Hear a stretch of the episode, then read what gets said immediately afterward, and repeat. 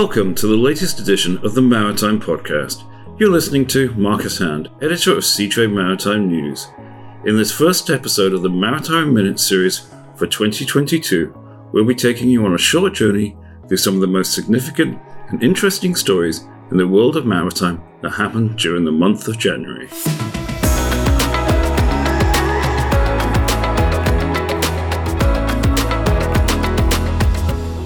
The year started with what only can be described as a sense of deja vu, with concerns over a COVID 19 outbreak at China's Ningbo Zhoushan port, with the first confirmed case on the 1st of January.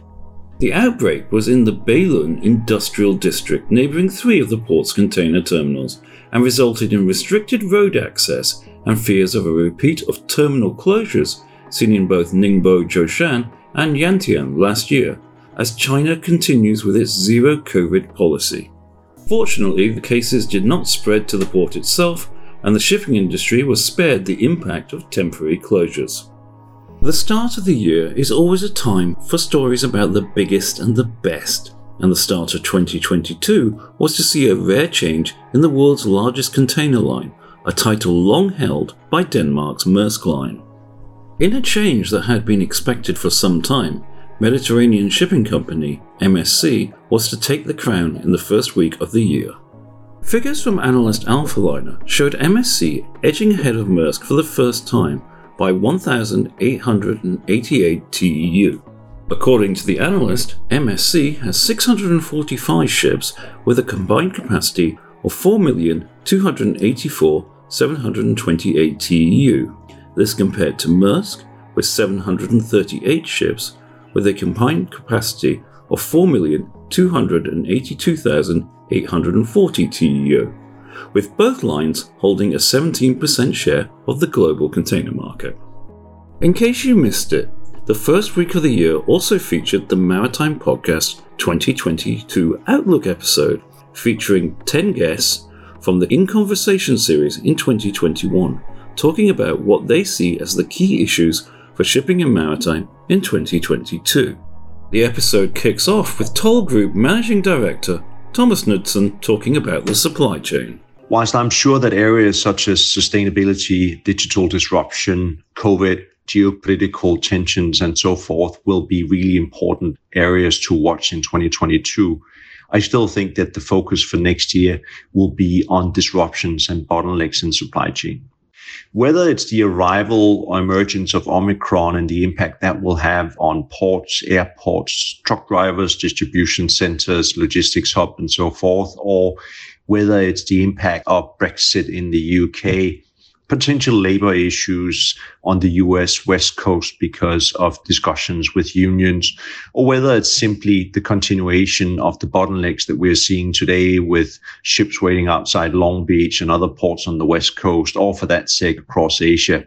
My view is that that will continue to impact supply chains and initially, I thought that would probably continue for at least the first quarter. I see that now lasting much longer. And if it stays until the middle of next year, which I believe, then that is clear to move into the peak season. And therefore, my prediction for 2022 is that we will see the current situation very much being the status quo for all of next year.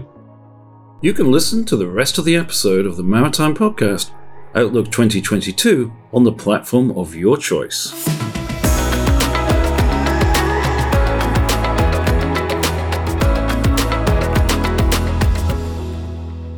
In the second week of January, we saw an interesting move in the ship management sector with the revival of the Barber brand. Wilhelmsen Ship Management, WSM, gave its ambitions to regrow its tanker business a kickstart with the acquisition of an 80% stake in Ahrenkiel Tankers from MPC Capital Group. This acquisition is a clear statement of our intent to expand in the tanker segment, said Carl Schou, Chief Executive Officer and President of WSM. It also sees the company bringing back the Barber Ship Management brand for its tanker business, the original name of WSM when it started out business in Hong Kong in 1976. Meanwhile, South Korea's attempt to create the world's largest shipbuilder with the merger of Hyundai Heavy Industries HHI and Daewoo Shipbuilding and Marine Engineering DSME fell foul of the European Commission. The EC blocked the merger, saying the combined company would have a dominant position in large LNG carrier construction, leaving fewer large LNG carrier builders and bringing higher prices for the vessels. Looking to container shipping, and for the top three, MSC, Maersk, and CMA CGM, a focus on logistics has emerged as they look to reinvest their tens of billions of profits from 2021. These are numbers we will be returning to later in this episode. However, the logistics strategy may not suit all lines, as attendees at the Singapore Maritime Foundation's New Year Conversations 2022 were told by a panel. One line not planning to go down the logistics acquisition route is Ocean Network Express, and Chief Executive Officer Jeremy Nixon said Obviously, some very large carriers, the top three now in the liner industry, which make up some 45% of global market share on the liner side, start to invest even more on the land side, but also into the 3PL and even into integrated strategies. And, you know, I think we'll all be watching very, very closely on that. And obviously, that's driven by getting closer to the customer, trying to offer a pure end to end solution. It may be driven also by the fact that their balance sheets are quite good at the moment, and therefore they have some quite good funds to explore into new sectors. But as ONE, I still think we're it's quite an early stage in our development. Uh, we're quite humble. We're just a you know a point-to-point container operator, and until we do that very very well and have fully invested in our our fleet and our digital solutions and our terminal requirements, I think we'll be keeping out of that sector and leaving it to the big boys to get on with, and also to many of our clients who are also 3PL and forwarders.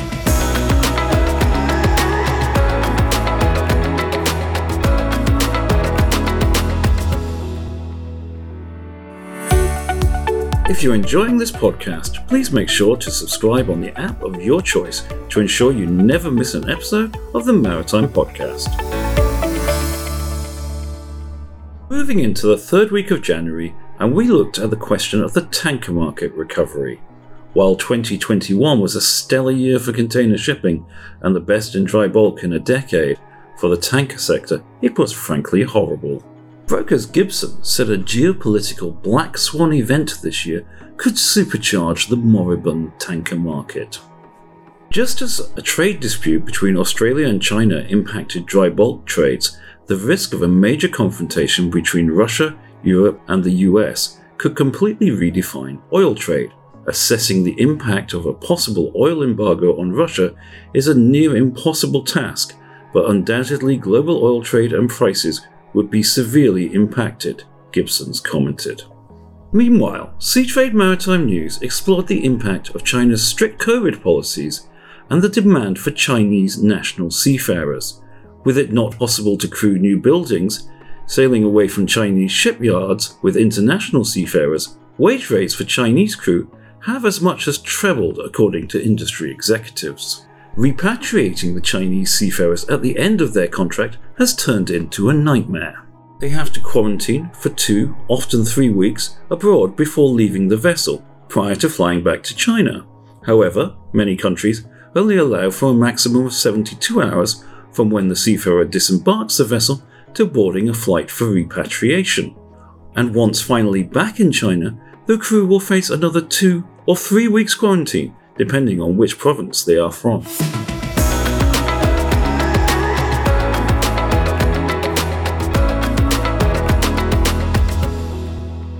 Moving into the fourth week of January, and the mega profits of container lines were back in focus. Analyst Drewry upped their EBIT forecast for the sector as a whole for 2021 from $150 billion to a staggering $190 billion, following a $70.9 billion EBIT for Q3 alone last year. Simon Heaney, Senior Manager of Container Research for Drewry, commented, We think Q3 2021 probably represents the peak quarterly earnings for carriers, but that quarterly results in 2022 will stay on a more even keel and that will average out slightly higher. That means even higher profits in the coming year, with Drewry's EBIT estimate for container shipping in 2022 standing at some 200 billion, some 10 billion higher than 2021, with a margin of 37%.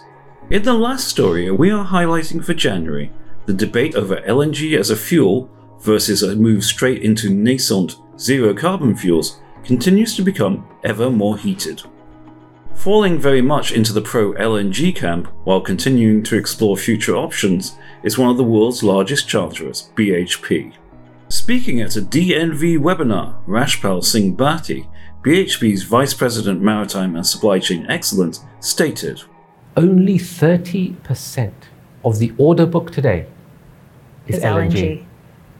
Now, isn't that quite telling? We know we have a fuel mm-hmm. that delivers a 30 to 40% abatement. Mm-hmm. We know that from a cost perspective, we can match or beat VLSFO, yet VLSFO vessels are still being ordered. So that tells you that from a mindset point of view, there are those people that are waiting for the silver bullet. Our view is that you don't look past good to wait for perfection. And LNG is a good solution that's mm. here today. And 30 to 40% is not a number that you can look past. Mm. So I don't think we should be lethargic. I don't think we should be complacent. And I think we have to take the bull by the horns and understand we're moving from a homogeneous world mm-hmm. to a heterogeneous world. Mm-hmm. None of us here know what that solution is going to look like. Mm-hmm. We're going to have to expand our views mm. Before we converge them. But we must all expand our views first, take a very broad view to decarbonisation before we start converging back. BHP's first long term chartered LNG fueled Newcastlemax Bulker is set to arrive in Singapore on the 7th of February.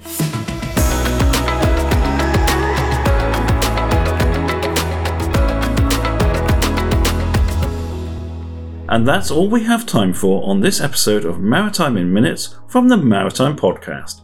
To learn more about the stories mentioned in this episode, visit seatrade maritime.com and sign up for our newsletter. Thank you for listening.